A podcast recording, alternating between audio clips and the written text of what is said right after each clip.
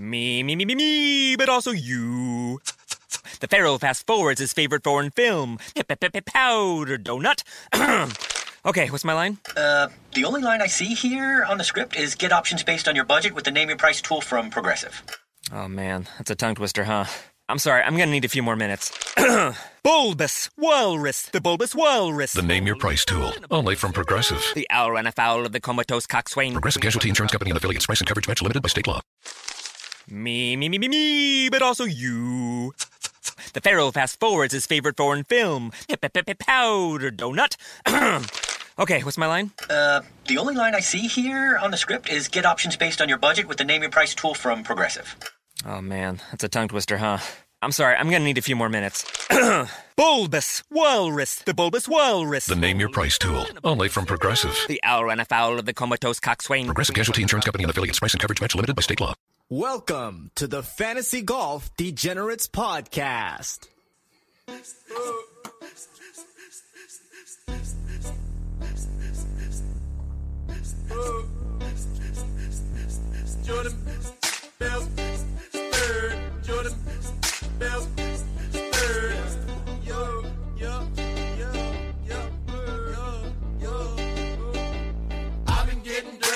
Jordan.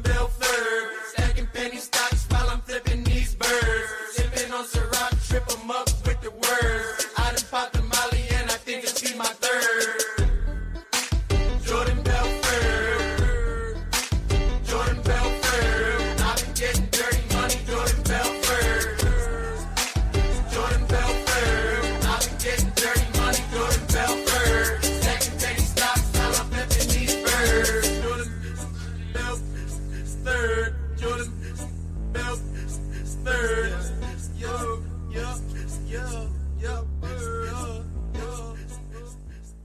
Is going on, DGen Nation? Kenny Kim here, bringing you season number five of the Fantasy Golf Degenerates podcast. Five years of doing this podcast. It's been a great time. Of course, I'm here with the Canadian Pitbull, Tyler Tamboline. Tyler, how you doing this week, brother? I'm good, man. Ha- happy to be back. Like you said, need a much needed break, a short one at that. I'm so pumped that we got almost 11 months of this now. I'm here for you know my first, my second, sorry, uh, I should say, full season that I'm going to be on with you, and I'm excited about that as well. And then we got a lot of big news coming for the pod, big news coming for the fans, whatever. DGen Nation, it's going to be sick, right? It's going to be a crazy year. Yeah, lots of good stuff coming this year. I mean, we got our 200th episode here coming up soon. I think it's the week before the Masters. 200 episodes uh, of the Fantasy Golf Degenerates Pod. I never thought it would last this long. Uh, the break was great. Uh, it's something after doing this for so long, you know, a month off, sort of a month off. I did a little stuff for the hero uh, for Gup's Corner. It was really nice, you know, and it's it, it's needed. But I'm ready. I'm pumped. It's the new year. We're good to go. We're back, and we're good. It's going to be a great year, and I can't wait. Now, a couple of things we did miss uh, in the month uh, that we were off. I mean, it's crazy that like there was so many big things that happened in the month of November. Um, uh, in golf, usually it's the slow period, and of course, we didn't have a pod to talk about it because I could have talked, and you know, I could have talked about the President's Cup for like 18 hours. Uh, but just a couple of things. Well, first thing, let's go back and talk about uh, Patrick Reed. Uh, course. uh, so, you know what he did at the Hero. If you guys, uh, I don't know if you've been living under a rock or something, you didn't see what he did. Um, he went ahead and basically, it looked like he just blatantly cheated. I, he said that he did. He did, wasn't blatant. He said he didn't know that he, he touched the sand uh, with his club. But I mean, like, you know, he's the type of golfer and person that does not get the benefit of the doubt. Um, you know, people hate his ass, and it just made him made so no one believed him, and everyone just thought he's a big cheater. And I, personally, you know, whatever. If that's what he said, maybe it's true. I don't know. Looking at the film, uh, it's hard to say that he didn't see him hit the sand and give himself a better lie uh, on that shot at the Hero World Championship. Uh, but you know, I I think this is something that golf needs. You know, somebody that people hate. Uh, you don't really get hated golfers uh, in- the PGA Tour, and I think it's actually good for the game. Uh, it brings more people on. I mean, you saw part of the, the the reason why the President's Cup had so much more juice than usual was because of Patrick Reed. You know, Cam Smith had his statements uh, before the President's Cup saying, you know, uh, he's a cheater. Uh, he basically just called his ass out. If you, you know, I don't think that's necessarily a bad thing. And as most of you know, I, I like Patrick Reed. I, I think we need a villain uh, on the PGA Tour, and he fits the bill perfectly. Did you hear who he's getting paired up with uh, this week at the Tournament of Champions there, uh, uh, Tambo? I did. Kevin Kisner, the guy who said he's the worst, and I love this. That, that's again, it's, it's so not to cut you off, but to your point you just made, that's my absolute favorite part, and that's why I said I even made a tweet about it. and There was so much backlash to it of people give me shit saying that's not. Oh, they need a cheater. They need. It's nothing to do with that. When he did the dig the grave putter cheat mode you know, celebration, if you want to call it that. I don't care that he cheated. I get it's a man's game, integrity, all that. I, I do. I'm not saying I'm a cheater or want to be a cheater or anything to do with that. I'm saying what it needs is some excitement, some WWE style real life shit that he's doing to make it exciting. And this is even better. Guess what? That's already that tweet that you saw and I saw about him with Kisner with the quote paired there. I forget who posted it. It was just recent, but that's gone, that's going to go viral tonight and that's going to add to the effect of what's normally a pretty boring tournament. And it's just exciting to all of us because it's the first one of the year, but it's a 34 man field in Hawaii is what it is. Get the season rolling. It's not like the most exciting event of the year. And now this adds fuel to the fire for round one, which by, you know, my numbers normally gets the worst ratings of all. All right, so this was posted by Ryan Lavner, who works for the Golf Channel. That's It's at at Ryan Lavner GC if you want to follow him. The quote that Kevin Kisner had earlier this year about Patrick Reed: "They all hate him. Any guys that were on the team with him at Georgia hate him, and that's the same way at Augusta. I don't know what they. I don't know that they piss on him." If he was on fire, to tell the truth, this is what Kevin Kisner Love said it. about Patrick Reed, and they're paired together this week, and it totally changed who I'm going to pick in my 9K range this week on on DraftKings because I I, I got to go with, with Patrick Reed after this. You, you, uh, we'll talk about this more. Yeah. And we So, didn't like, talk before the pod, but I was in on it before this. Yeah, but I mean stories like this and like it brings eyeballs to the game, Right. and we need more eyeballs to the game to make the game more popular, to make the, the, the you know. Uh, uh, more money on DraftKings, more money for the gamble. I mean, it's good for the whole sport. Maybe not great for Patrick Reed, but I don't really think he gives a fuck. Uh, you know, I mean, with that little uh, shoveling the sand uh, thing, it's basically the equivalent of um, like a, a, a, a, a, a the crotch chop that Degeneration X used to Yeah. do on WWE. That's what I you know what I'm up. saying? You know, that, that's basically what it is. It's a heel. It's a heel move. We need heels in golf, and I think it's great for the game.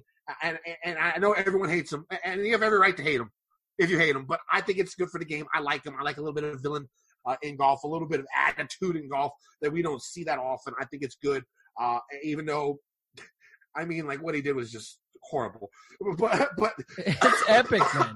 It gets right up there with rocking the green jacket courtside and just you know sitting down like I'm the man. He does. Yeah. He is. He's, he's so two sided. And again, I'm not advocating for it. I know it's wrong, but I love it as a fan because when he gets on there and says absolutely not, if you think that's cheating, that was the camera angle. Like so dead face, camera angle, lies. It's all lies. It has to be. There's no way he didn't know he swiped the sand. He just knows the rule is that the even if he gets caught, it's only going to hit him for two. And then karma got him. He lost by two. So it is what it is. But I'm saying it's he was definitely okay with it. If he got caught, he got caught, and that's why he was okay with doing the celebration with sweeping the sand with the the little Undertaker mist where he was doing it. Uh, you know that to me was incredible just to watch and laugh at, and as an entertainment side, fan side of the game. Now let's move on to the next topic that I want to talk about that we missed the President's Cup. And it sort of correlates. One thing about Patrick Reed, I will say uh, the Captain America moniker is dead. Uh, you know, I, he's lost like five times, six times in his last two team competitions. So I think that moniker is dead for him. I think, um, you know, and I think it's going to be a really big struggle for him to try and get a captain's pick on a team ever again. So he's going to have to ball the fuck out uh, to be able to make the team finish top eight uh, to, to make these teams from now on. And, you know, that's that's something that will motivate him strongly. Uh, I guarantee that. Uh, so, I mean, he could have a big year this year. But let's talk about the President's Cup. Definitely, I've been. I, I was. I was one of the few in November and you know October leading up to the President's Cup that said it's going to be close. That said that the, the international team has a chance to win, uh, and I thought they were going to do it. You know, it could have been nine to one after the second day and a couple of things that turned a different way. Um, it was, but it was a great event. It was so much fun to watch. There was so much juice in the event, and it's going to be, it's going to be a top-notch event. Maybe not the Ryder Cup level, but it's going to keep on growing. And I think that international team is going to be a tough out, especially when they are at home. When they're outside of the United States, I think the international team it's going to be close every time because the talent level there is going to be solid, uh, and, and it's it's it's exciting. I mean, you saw two guys, Sungjae Im, Abraham Ancer. They're going to be the future of this President's Cups team, the international squad. It was a really really fun watch. The one thing I will say, Ernie Els captained it, and all all you analytics folks probably loved it because he used analytics uh, to make his pairings uh, the first the first three days, the first four rounds, and it was genius. It worked to perfection, basically. I mean, he had a couple mistakes, but no no no captain is perfect. Now, the one thing I will say that bothered me, and, and I'm going to try and keep this short because I can talk about what happened for the rest of the podcast. It'll be like a four hour pod. So, well, the mistake I think he made was starting with Abraham Ancer as his first pick. Um, eh, when it, when he matched up the singles. Yeah. Why give your best player up to Tiger Woods, who's playing the best golf of out of anyone that was playing that whole week? Um, that I know Ancer wanted to play Tiger, but that was a mistake, and that was the biggest mistake that he made. They lost by one point. Um, they should have they should have put somebody out there um, that I would have put Leishman first. You know, a name that could maybe make Tigers sweat, but hasn't been playing great that week. And Leishman, Leishman hadn't been playing that well uh, for the week going into it. And and if he, if he started with Leishman, you know, Tiger would probably still be first pick because he wants to be finished first to be to captain. And, Ernie knew that. And that was that was the mistake that he made. Um, and I think and I think that cost them the cup. What did you think about the event? It was a great event, man. Oh, I love the event. The fact that it was as close as it was made it that much better, as you would expect. I I mean, two quick points because, like I said, we could talk about this all day. One, I, maybe me and you, I did talk about this offline because that's the point I was going to make. Ernie knew Tiger was going out first. He wanted to wrap up his shit and move on. You don't send Ancer out, so that that was talked about by many people. But I, I agree with that wholeheartedly, and I think that's where he made mistakes, and that set the tone which because you and I talked about this beforehand, once you know is going to get into this, we love how they go back and forth, unlike the Ryder Cup, right, where you get that coaches get together, have their little chat. Okay, he's going to do X, we're going to do Y. He's going to do A, we're going to do B, so on and so forth. So I definitely agree there. And then the other point that you made that I, I totally agree with was the internationals will always be someone to mess with, and it showed. And you talked about it when it was back at Ryder Cup about how you know that was obviously so that that was set up on their hometown, but it's always going to be tougher there. But they play a better team game. Bottom line, if you look at the scoring, I believe it was uh, the ten points for the internationals were based off the the group stuff. And then they just got destroyed in the singles. And again, you could say it was on the Ancer pick. I agree to an extent. That's a big portion of it, which threw them off. But it's again, it just shows the Americans are all about themselves. It's always going to be one to one. Their game one on one is tough to beat, and they made it. They made it count when they had to, and therefore they got the W. But absolutely, one of the most exciting events, team events I've seen in a long time, uh, and I can't wait to get another one. Uh, you know, it kind of makes me excited. It's not going to be a team event, but just for the Olympics to see some of that, you know, country versus country stuff again. I, I can't wait for that. We are in an Olympics year. Yeah, and we got the Ryder Cup coming this year too. I mean, it's Yep. going to be uh, the the last couple months of the uh, uh, of this year is going to be a lot of good golf. I mean, eh, this season's going to be great. There's so many great players going around. Let's talk about this season a little bit. Uh, let's do a little bit of a majors preview here uh, for 2020. Uh, you know, a couple picks, uh, a couple of uh, guys to look for. We'll be go going over them. Let's start off at the Masters. The uh, the top five betting picks, and this is the top five betting picks basically for every single um, uh, the, the, the top five betting favorites for every single major this year, except for the PGA Championship, which I don't know what's going on with Spieth at sixteen to one, but he's there. But let's start off with the Masters. Uh, you know, Koepka, Rory, Tiger, DJ, Rahm, the top five betting favorites in basically every major this year. Uh, who do you like this year? Well, at, at the Masters, it's quite simple for me. Tambo. Yeah, I, I think it's going to be. For, I'll give you one thing out of the gate because we're going to preview all four quickly. But the betting favorites are right for the Masters. Like that is the. I mean, to me, that's the. Maybe they're off by a point either way. I'm not saying that. I'm just saying that you're going to see Rory right up there. You're going to see Rahm right up there. That's the guys I'm sort of sticking with. But but the guy I got to win it is JT. Uh, I got him at 20 to one. That that's really good value to me, in my opinion, for JT. I think uh, he could win this week. We're going to get there when we get to the preview, but I think that you know I don't normally go in that range this early, and there is some guys in the mid range, like uh, you know back to our guy Patrick Reed. Uh, you know, Adam Scott, Webb Simpson. There, there's some other guys. There's no real long shots for me there, but I like JT to get the jacket put on him by his boy Tiger and have another laugh, just like we saw them have at the President's Cup. Yeah, I think JT's going to have a huge year. I think he wins the FedEx Cup money list. I think he wins. I think he comes in first in the FedEx Cup playoffs. I think this is his. He's going to be Player of the Year. Uh, th- that's my take on Justin Thomas this year. I think this year is going to be huge for him, and I do like him at the Masters. I like Scott at forty to one. I sort of like Decky. I think Hideki could have a, a, a, decent showing at the majors this year as well. But I'm going a little bit out on a limb, maybe not betting uh, betting betting odds wise. Uh, I sort of like Rickie Fowler at twenty to one. I was just going to cut you off when you said Hideki and tell you that Hideki, if he's your boy, fine, and Rickie, my boy, they're not winning a major. If you look at the class of who's coming up, they're just not winning a major, and who's there and who's hot right now with Rory, JT, a, a Yeah, possible I- I bounce back, Rahm. It's insanity. They're not. They're just they, they won't. I, I, think Rickie. I think Rickie can do it. No. Here's the thing. You know, he, he's he sort of reminds me of a poor man's Phil Mickelson in his twenties. You know, he is. He is a poor man's Phil Mickelson, Yeah. but he might Yeah. not get there because the, when Mickelson became Mickelson, to your point of what you're going to present here, that is what that there was no competition like there is right now for who Rickie has to compete with.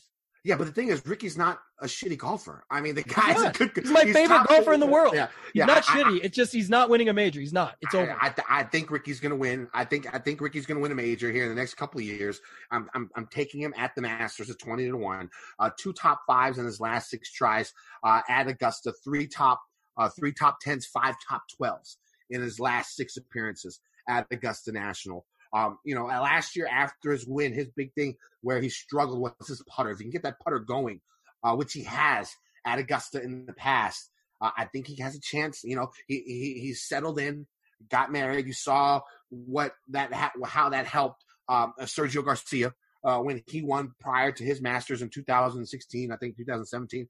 Uh, whenever he won, um, you know, he had his life together. He's not a 20 year old kid anymore. He's in his 30s.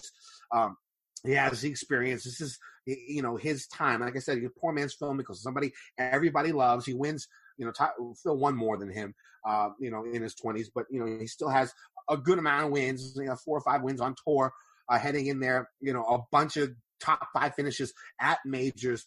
I, I like Rickie, and I know no one's going to agree with me. I, I can tell when you were talking about it, uh, but I sort of like Rickie. Let's move on to the PGA Championships. We still have those same five guys uh, as the betting favorites, except Rahm is out. Rahm is not in the top five, and instead that fifth spot it goes to Spieth, Rose, and JT. Spieth is sixteen to one on Bovada at the PGA Championship.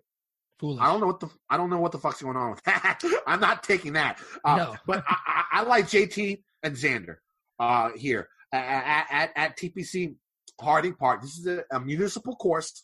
Uh, they, they haven't played a tournament here in God knows how long. I don't remember. It's been over a decade. I think it was Uh, the match. Wasn't it the match play with Rory? Yes, yes, there was a match play event there. You're right. Uh, they haven't played a stroke play event here uh, in a long time. Uh, but I, you know, I, I think Rory's a fine bet here. But I, I, I think, like I said, JT, I think he's going to have a big year. He already has two wins in his last like seven events or something like that. If you go back to the fall and then his win earlier, or if you go back to the FedEx Cup playoffs and his win earlier in the fall. But I think Xander is his time. You know, he, he he's won events. He's won uh, tour championships. He's won um, WGC events. You know, the next step, you know, he's come runner up in majors. Uh, I think this could be his time. Uh, 25 to 1 at the PJ Championship. I like Xander. And I sort of like Woodland at 50 to 1 too. Yeah, definitely agree with you on X. I think he's Rickie that can close. So I like him. Uh, you know, he's the guy that's just my point of why Rickie won't get there because there's guys like him, and I even think Cantlay could have a big year. I, I got X, JT, all the guys, but I'm saying I just it's obvious. But my guy here is is Rory to win. Uh, you know, I like I said, he's to be right there at the Masters. I think what's to happen, just sort of what I'm seeing. I know he's got the the win there, like you mentioned. uh, We just talked about it 2015 at the match play, but I, so he likes the course. We know that. That's old news. It's one event. It's different style. I get all that, but I think what's going to happen is he's going to just miss at the Masters again, trying to close it out uh, for the Grand Slam. People are going to sour on him, and then we're going to watch him scoop here. When it's not going to be a big number you can pick up on him betting wise. I'm just saying. I think if you look at something like DFS or things like that, we'll see how it goes. But I think it's another one where a lot of the big dogs show up because I really do like Rahm here as well, and it kind of worries me. I think he's at like 18 to one last I saw here Yeah, and it worries it worries me if he comes top three at the Masters or even wins it. Like He could. You, you never know. You know, back to your point on Sergio, the- uh, another Spanish dude that tries to get it out of the way early. He got married now. He said, "Hey, if it worked for Sergio at age forty something, now and come get my green jacket that way." So we've seen him cool it down there. Uh, you know, he's had some close calls at Augusta, so maybe he just misses as well, and then he comes back around. So I kind of like that Rahm number right now, but I think Rory gets it done at the PGA Championship. All right, so the U.S. Open, it's at Whistling Straits, an AW Tillinghast course this year. Who you got?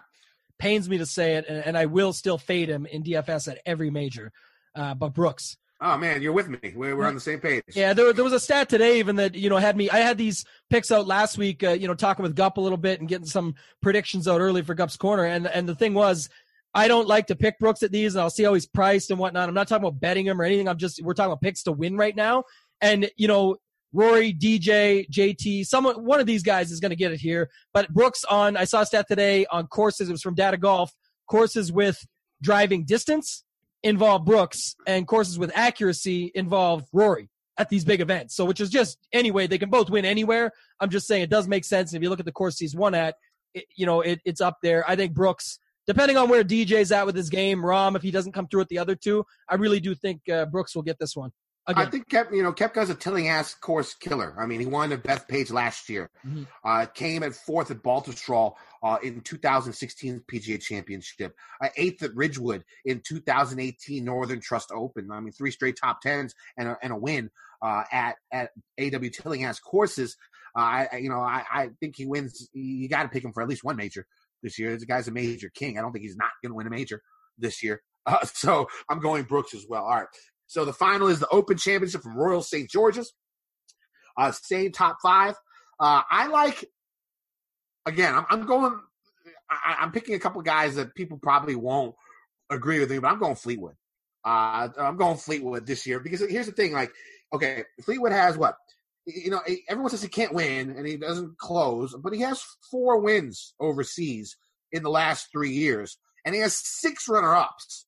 So he has 10 first or second places in the last three years, you know, uh, in his career. The guy is due for a win. It might not happen in the United States, uh, you know, but, you know, he's one of the best links players in the world. Um, I, I think, you know, it, it could be his time, you know. I, and the thing about him is, you know, he's only, he, I think he's close. I think he's over 30 years old. I think he's around 30 right? But he's only been really in the in the on the scene for about three years. So you know, like it's he's still sort of a, a newbie when it comes to all. He's still young, even though his age might not really look it. Um, and, and I think I, I, if he's going to win a major, it's going to be the Open Championship, and, and, and I like him there. And I sort of like. Uh, here's another one. I I, I picked Finau at sixty six to one a couple months ago because the guy, for some reason, he plays really well at links courses also. And if you remember the last time it was played at Royal St. George's, you know, a guy out of the blue no one thought could win won Darren Clarke. Uh, so, you know, I, those are two guys that I, I'm keeping my eye on for the Open Championship, Finau and Fleetwood. Yeah, I- I'm with you on some of it. Fleetwood actually another thing, and while we were off the the month that we were off, he won the Nedbank, which is a big big uh, check to cash and a good win for him. So uh, it's not a, a major event or anything like that. It's not one most people will follow or know about. It's just it's you know we haven't seen him get a lot of wins. So for him to close the door and get it, I mean that was still cool for him. I agree with you there. I think the big thing about this event, if you haven't seen it already all across the Twitter sphere, is that everybody and their dog got on Tiger at 20 to 25 range. So this is going to be like the ultimate Tiger event. Uh, but I'm, I'm not on that. I didn't pick it up. I, I wasn't too interested in it. I don't, I get that it was value, quote unquote, but I, I'm not there. So I, I like Rahm for this one to win it. I mentioned him coming close to all the other ones and being a maybe, but I think this is the one. He's got himself a, a great links record. He'll have a whole season to warm up for it. You know, I don't even, it's again, it's another long shot at 16 to 1. But if him and I, be, I believe it's the year of Rahm and JT. Those are my two guys. Obviously, Rory's going to be in there. Some of the younger guys you mentioned, Sungjae Im, all over him uh, on the year, on the season. Oh, I like, I forgot, I like him at the PGA too. Yeah, I, I got Uh, that one marked in my long shots. I also have the um, the Hovland 125 to one there. If he gets in, pretty sure he would get in by then. It's no guarantee, but you know, hopefully he gets in. It was worth a, a few shekels just to see. And then I also have Hovland at the U.S. Open at 150 to one. Again, with all the cues and qual, whatever you want to call it, to get in and the rankings and all that. He'll, he should be in by then. Uh, and then I was with you on Finau uh, because of his links, you know, prow- prowess, if you want to call it. And then Hatton is another guy added here as well. I think Hatton's a a big game hunter in, in a smaller way. He's a poor man somebody that can show up at these events and get it done. Uh, you know, we've seen him at WGCs, things like that. He's been in the mix in certain majors. This would be the the spot for him as well. Almost maybe call him a poor man's Fleetwood. Right? He if you know Fleetwood's going to be in that upper echelon, Hatton can definitely get the job done here, and that putter gets on as we've seen it. He he can take something down like this as well out of nowhere. All right. So before we move on to this week's Tournament of Champions, let's talk about gupscorner.com. Use promo code DGEN20. Get yourself 20% off the best site in the business for golf. Also for football, for all your DFS needs and betting needs.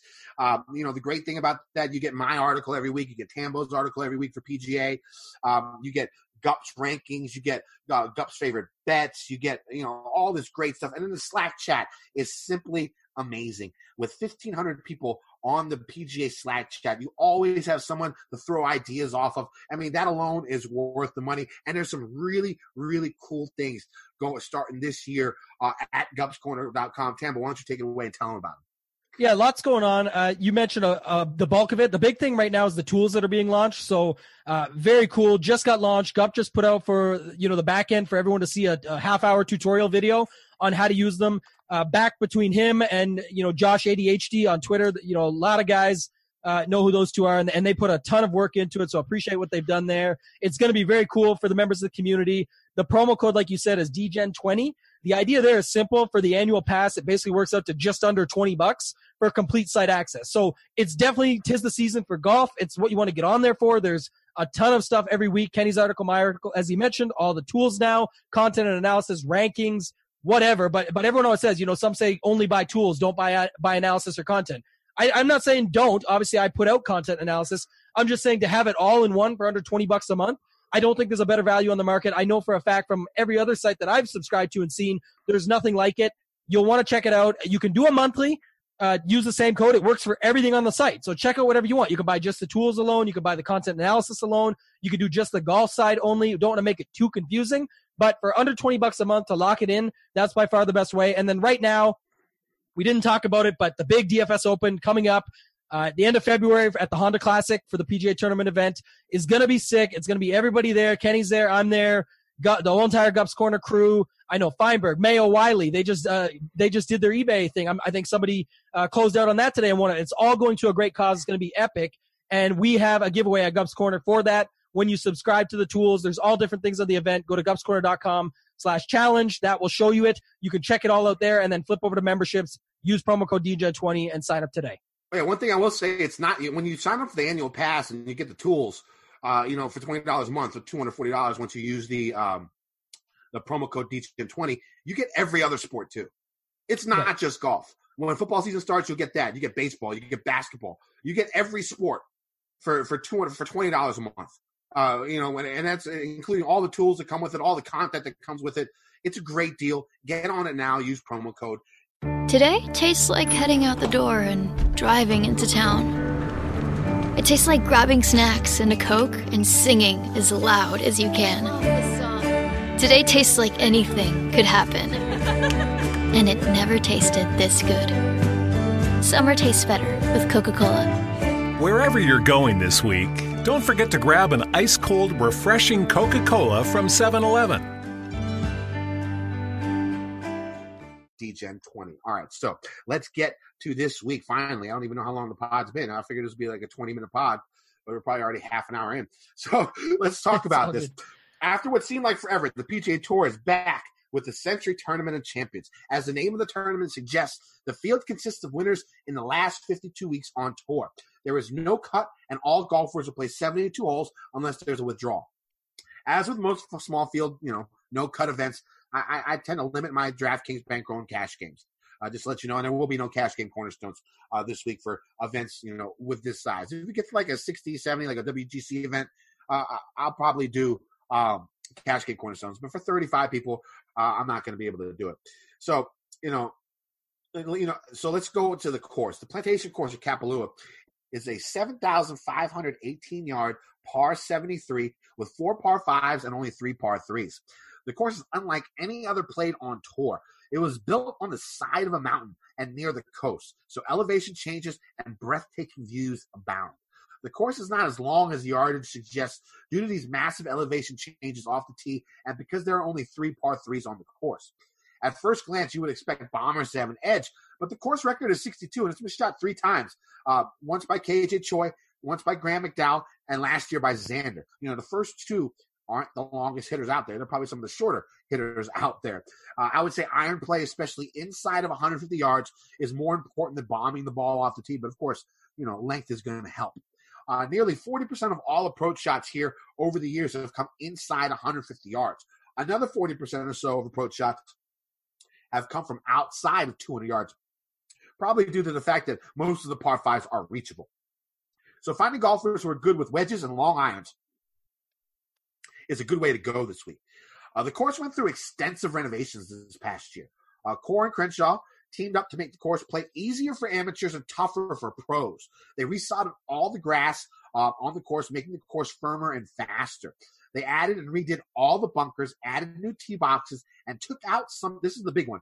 They took out some of the slope, undulations, and contours of the green. This should make the course play a tick tougher tee to green, but could make putting a bit easier.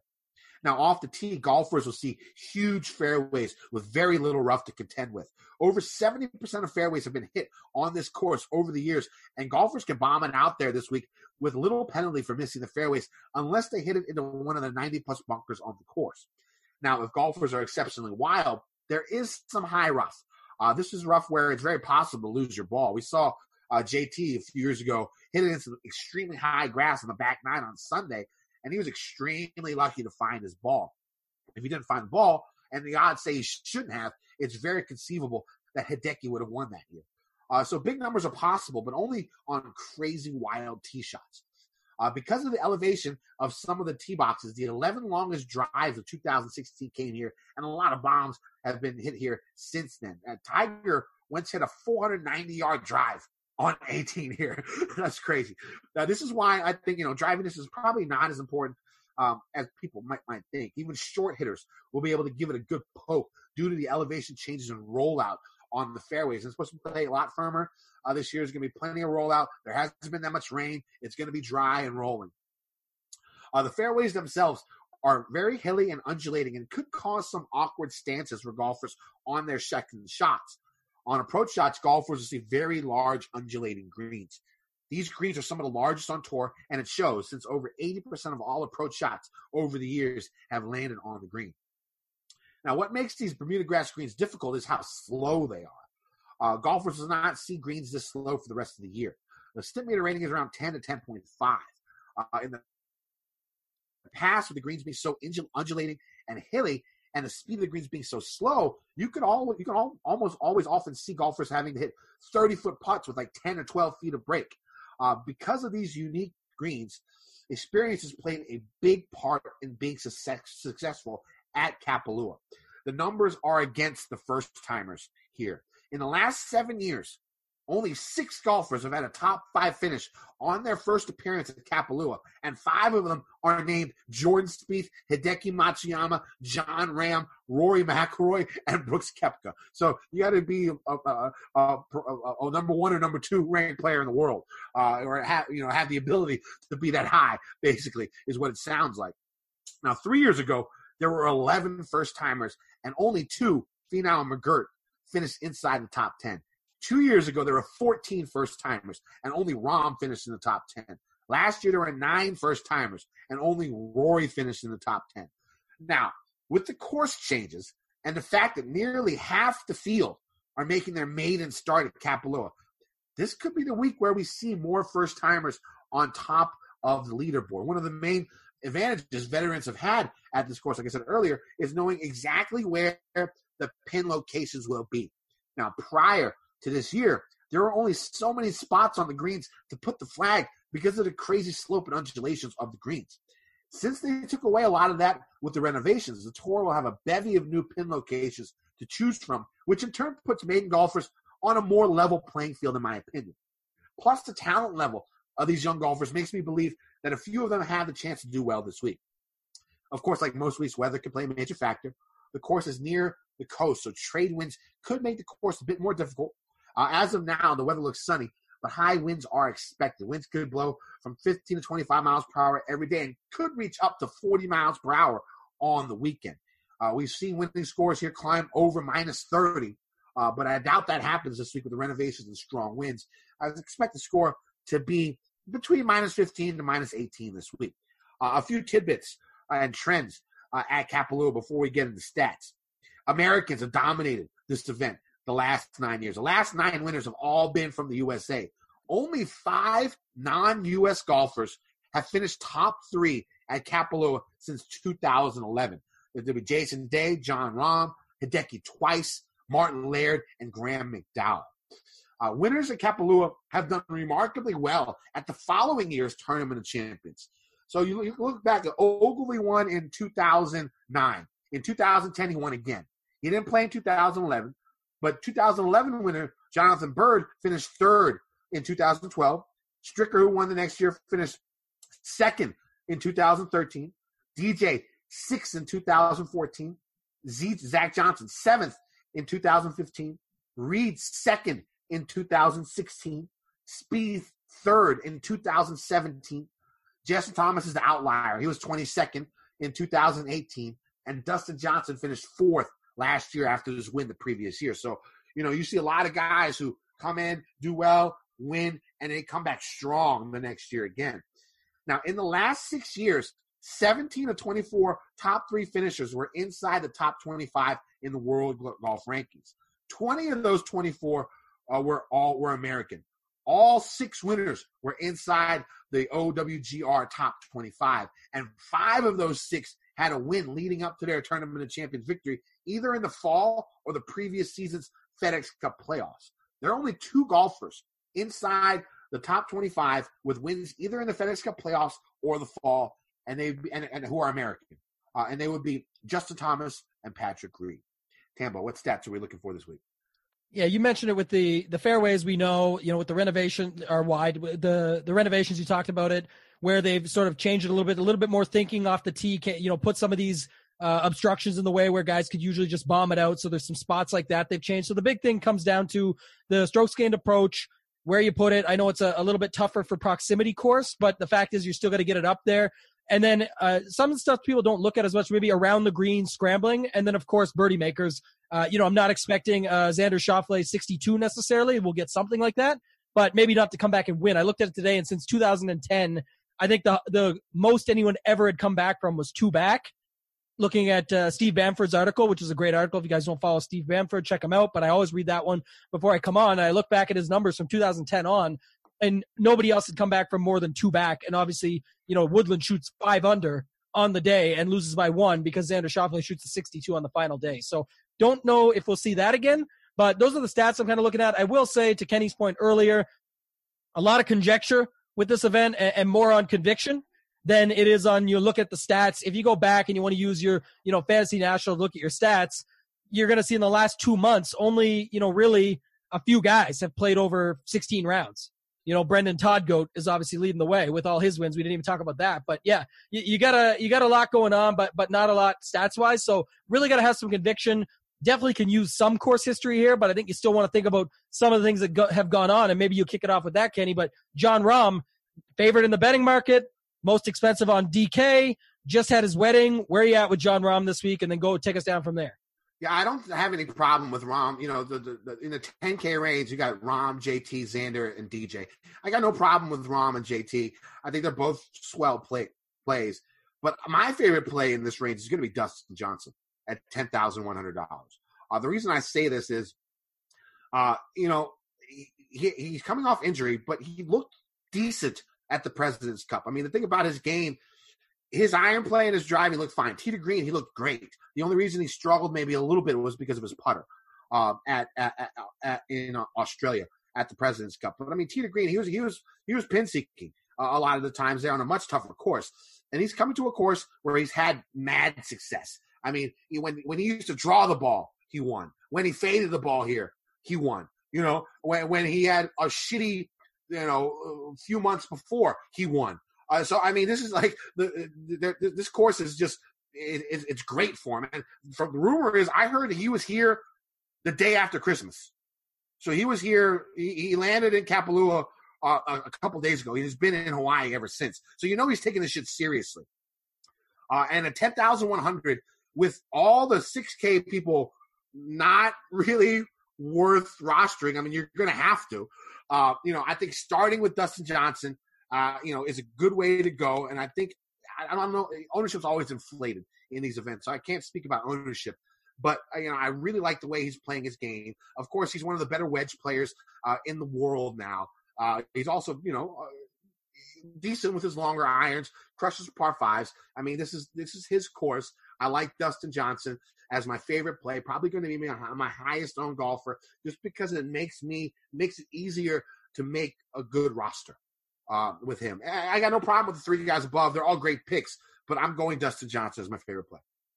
Yeah, I like getting a little more uncomfortable here. I think, uh, you know, from what you're saying, I agree. I wondered about DJ because we talked about this in the, uh, you know, quote unquote off season right before when he was out with the injury. Are people going to be off him now? His price was dropping like a rock, so on and so forth. And now 10 1, like you said, I think it's cool. You can start a lineup with him, get a little more balanced approach, and have a guy like that. It's starting to seem just from you and I talking and even stuff that I read and saw today that people are going to be off X. So it's kind of interesting to your point where he just won last year and everybody bounces back and has a great year the next year. He's got ties here from the past with his dad and cer- certain things. And that was a big conversation piece last year that everybody talked about after he won that made sense. And I think Rahm and JT will both be very popular, but I'm definitely going to make some Rahm JT lineups. I'll talk about the value later. I'll have both of them. I think they're both just massively good, massively strong favorites. Talked about them already as, you know, player of the year, FedEx Cup race, all these different things. They're guys that I think are going to get a head start. And I definitely think you can, I, I've built a few already. You can definitely build lineups with both of them. It's uncomfortable, but there's nothing about being comfortable at this event that you really want to feel because it's, it's a shit show. There's 34 guys. The tournaments are very top heavy. You, you got to get a little bit uncomfortable with your lineups. All right, let's move down to this 9K range. Go ahead, Tambo. Yeah, no T3POs this week. I'll say just to Kenny's point with the cash game cornerstones, they definitely would work. It's just there's no. It's 34 guys. You're gonna have to, like I said, it's a lot about conviction. You don't have a lot of information going in. Though my favorites here, and I guess why I was teeing that up is because if I was gonna be off someone here, it'd be Gary Woodland. Uh, I know the follow up situation you just talked about. You know, he didn't look bad at President's Cup or anything. I just like other guys more. And the first one is Reed. So you, we've talked about him enough. I, I definitely like Reed. I think he fits everything from a short term, long term, all the stats that work here. Guys compare it in certain ways to Augusta, not identical because it's, it's coastal and different factors, but the undulations, the greens, the around the green, the scrambling, everything that goes with it. I, I like Reed. Uh, and then Cantlay is another guy that I think is just too strong of a play at too too short of a price. 9800 bucks. He's under 10k. He's the same pretty much betting odds as Dustin Johnson. I don't like Fowler at the at, you know at this price tag. He's not quite five figures, but I'm not really feeling it there. So Cantlay and Reed would be my two favorites here. Kenny, what about you? Yeah, yeah, I'm with you there. I mean, Cantlay was going to be my favorite play, but then I saw this quote, and I saw that, that Reed's going to be paired with Kisner, and you know that type of shit motivates Patrick Reed. Well, you saw it in the singles on Sun on Sunday or whatever you want, to, whatever day of the week you want to call it based on the time change. But in the Uh. final, in the singles event at President's Cup, he dusted him for the most part until the end. But but you know what I mean. He started off really strong, pissed off and motivated with the caddy uh, controversy. Yeah, so I mean, I you know that's just you know definitely a narrative, but uh, yeah, I'll be playing Patrick Reed and Cantlay is just you know he's ranked number one in my model. I don't know how much stats I'm using this week, just because like you said earlier, you, you're not really getting a full Yeah. view of how the golfers have been playing the last couple months because you just haven't seen them. Uh, but yeah, those two are going to be my favorite two plays uh, Don't, in this don't you range. think real quick that everyone's on Woodland though? Like everything I've seen is Woodland, Woodland, Woodland. The bet, Yeah, yeah, the play. He's only ninety three hundred. Like I've seen a few things on him already. I can't imagine that he comes in at at low ownership. But to me, it would be either some maybe Fowler's the the play there, but I I, I can't go there. I like Cantlay and Reed. Yeah, yeah, I'm not playing Woodland or Fowler uh, this week, uh, but I mean, Cantlay and Reed is definitely going to be on my list. All right, so let's get to this 8K range. Um, you know, I sort of like Cameron Champ at $8,200. The guy had a really solid finish last year. Um, you know, with an 11th place finish. I mean, you saw like Reed was like, you know, 16th, and then he won the, his first time in, and he won next year. Justin Thomas was like 22nd, his first time played, and he won the next year. I think DJ was something like 23rd. He won the next year his first time. So I mean, you know, guys who have played well or have been here, eh, eh, like top notch golfers. Uh, and I think Champ is going to be in that range. I think he's going to be a really, really good golfer with his length. And, and his putting wasn't as good last year, but he's usually a pretty good putter as well. Um, if you look at my rankings, he's like dead last. So I'm not even looking at the stats. But uh, I like Cameron Champ. I like his length. I like the way he's going to be aggressive. Uh, you know, here now we'll see how that plays into the new course setup. Uh, it could be a mistake, but I mean, we're going in sort of blind with the new course. We're we're not 100% sure how everything's going to react. So I'm just going to go in, and I like Cameron Champ here at $8,200 as my favorite play uh, in the 8K range. What about you, Tambo? couple guys actually. Yeah I don't, mind it. You know when i'm making some balance rosters or starting with a dj like you mentioned or something in there i, like casey for sure. I think you know just he always plays solid. It's 8800 it's completely fair price for a 34 man field. Uh, you know augusta ties if you want to bring that back in one more time just to say he's obviously been good around there. You know when the put the putter is the the struggle of course it's always tough but if you really think about his putting at augusta and this is another course history course I mean, 16th here last year doesn't really mean anything, but if the putter gets on, we know Casey can show up in these types of events. Um, a first timer, you want to talk about a first timer that may someday be top 10 in the world? Collin Morikawa.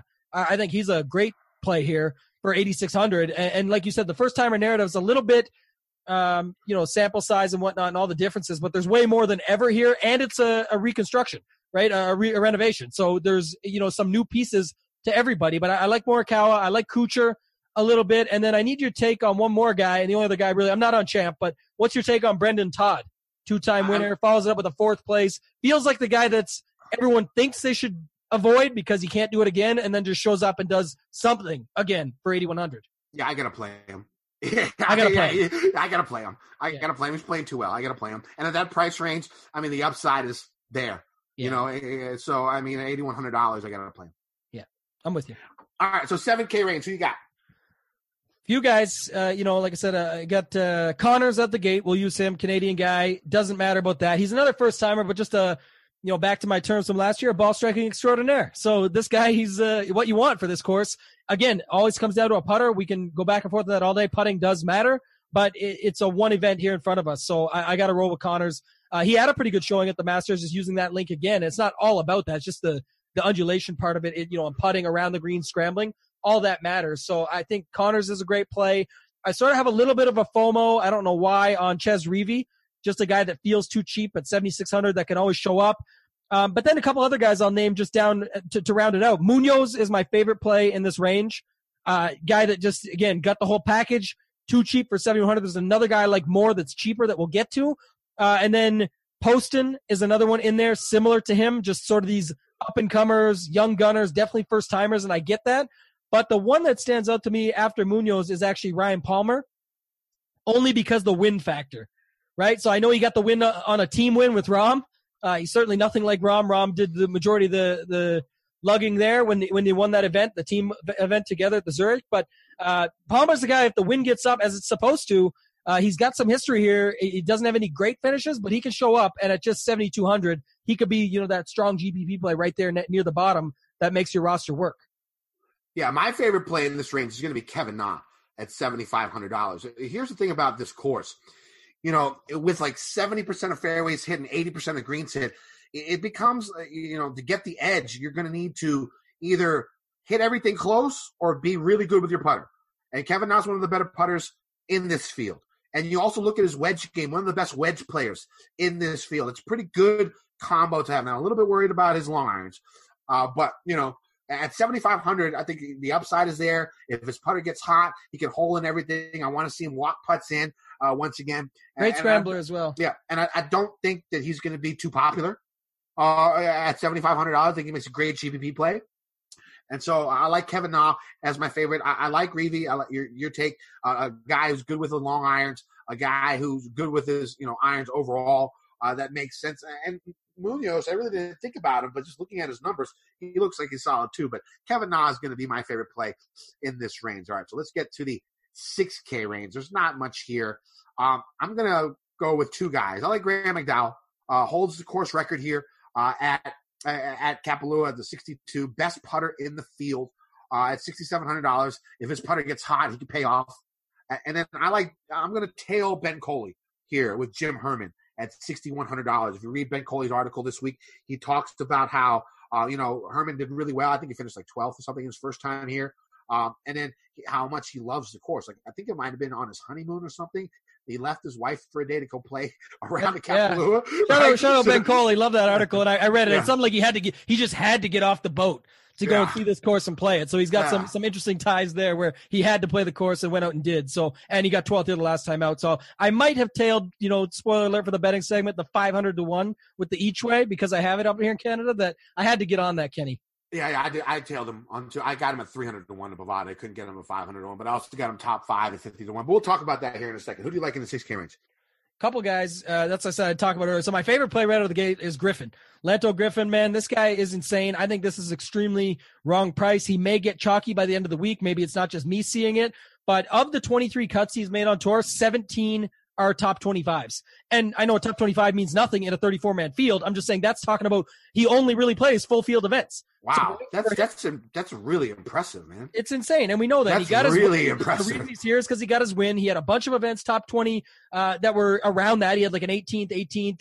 Uh, anyway, he's a, he's just underpriced in my opinion. So at 6,500, he makes it work. I'm sure by the end of the week he becomes chalk. If you want to drop down, there's one guy underneath him who nobody will trust, even though he's the most recent winner in the field in T Dunks, Tyler Duncan, the namesake man. He he got the win, and he's sort of why I like Munoz. So if you go back, you can see uh, again, it's one event. It's not going to be anything to, you know, this is just, we have to have content for the pod basically. But, it, you know, it's not just that. The point is, if you look at their numbers, Munoz and him really were strong off the tee, strong, really strong tee to green at that event. Obviously, that's how they got to the winner's circle, but it wasn't like it was just all putter for them, right? You have to putt well to win a tournament, and Munoz came third in the RSM Classic where Duncan won.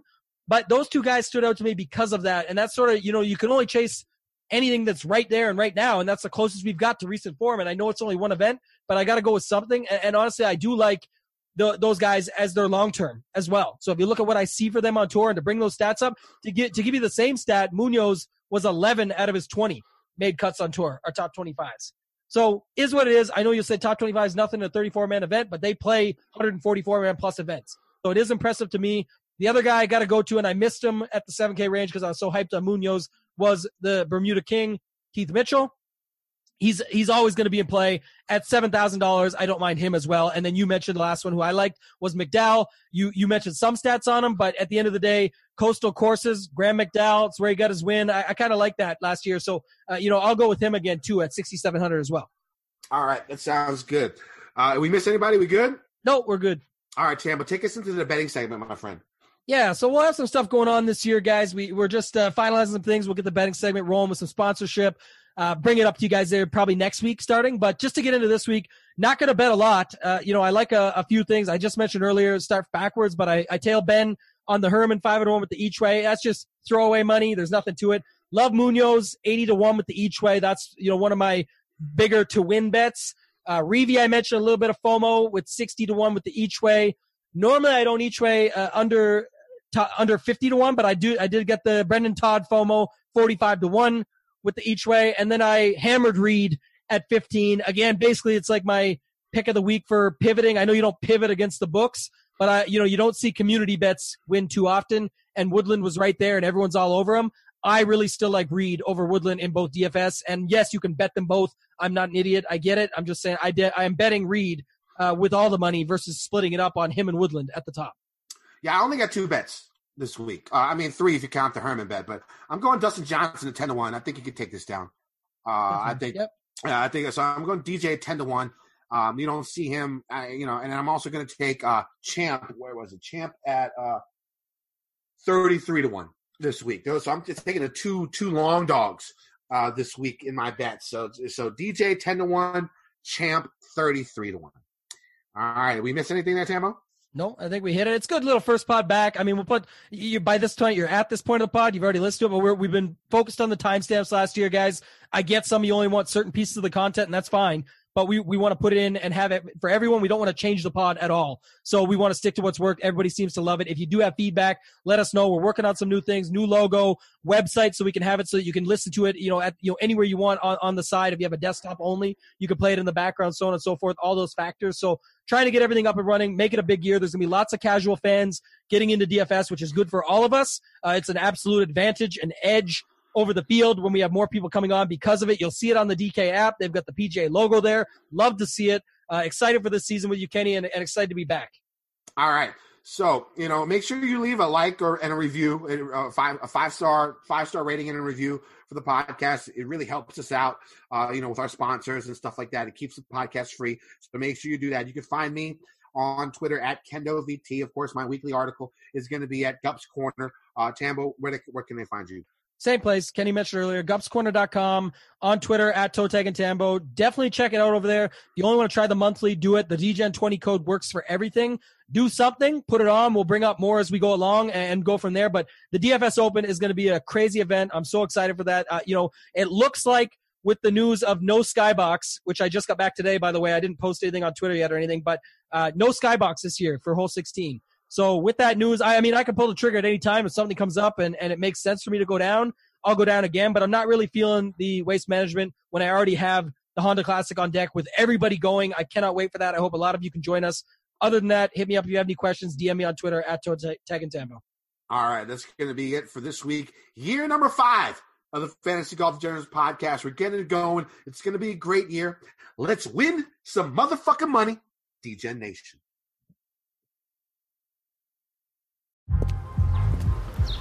The only thing better than grinding all night for your side hustle is your roommate picking you up with Mickey D's breakfast. The perfect pickup deal. There's a deal for every morning at McDonald's. Right now, taste breakfast perfection when you get a warm and savory sausage McMuffin with egg for just $2.50. Price and participation may vary, cannot be combined with combo meal.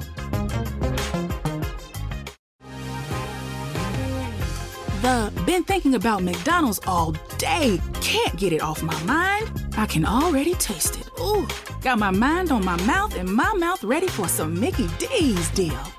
There's a deal for every moment at McDonald's. Right now, get two of your favorites for just $3.50. Mix and match a classic McChicken, a hot and spicy McChicken, or a juicy McDouble. Price and participation may vary, cannot be combined with combo meal, single item at regular price.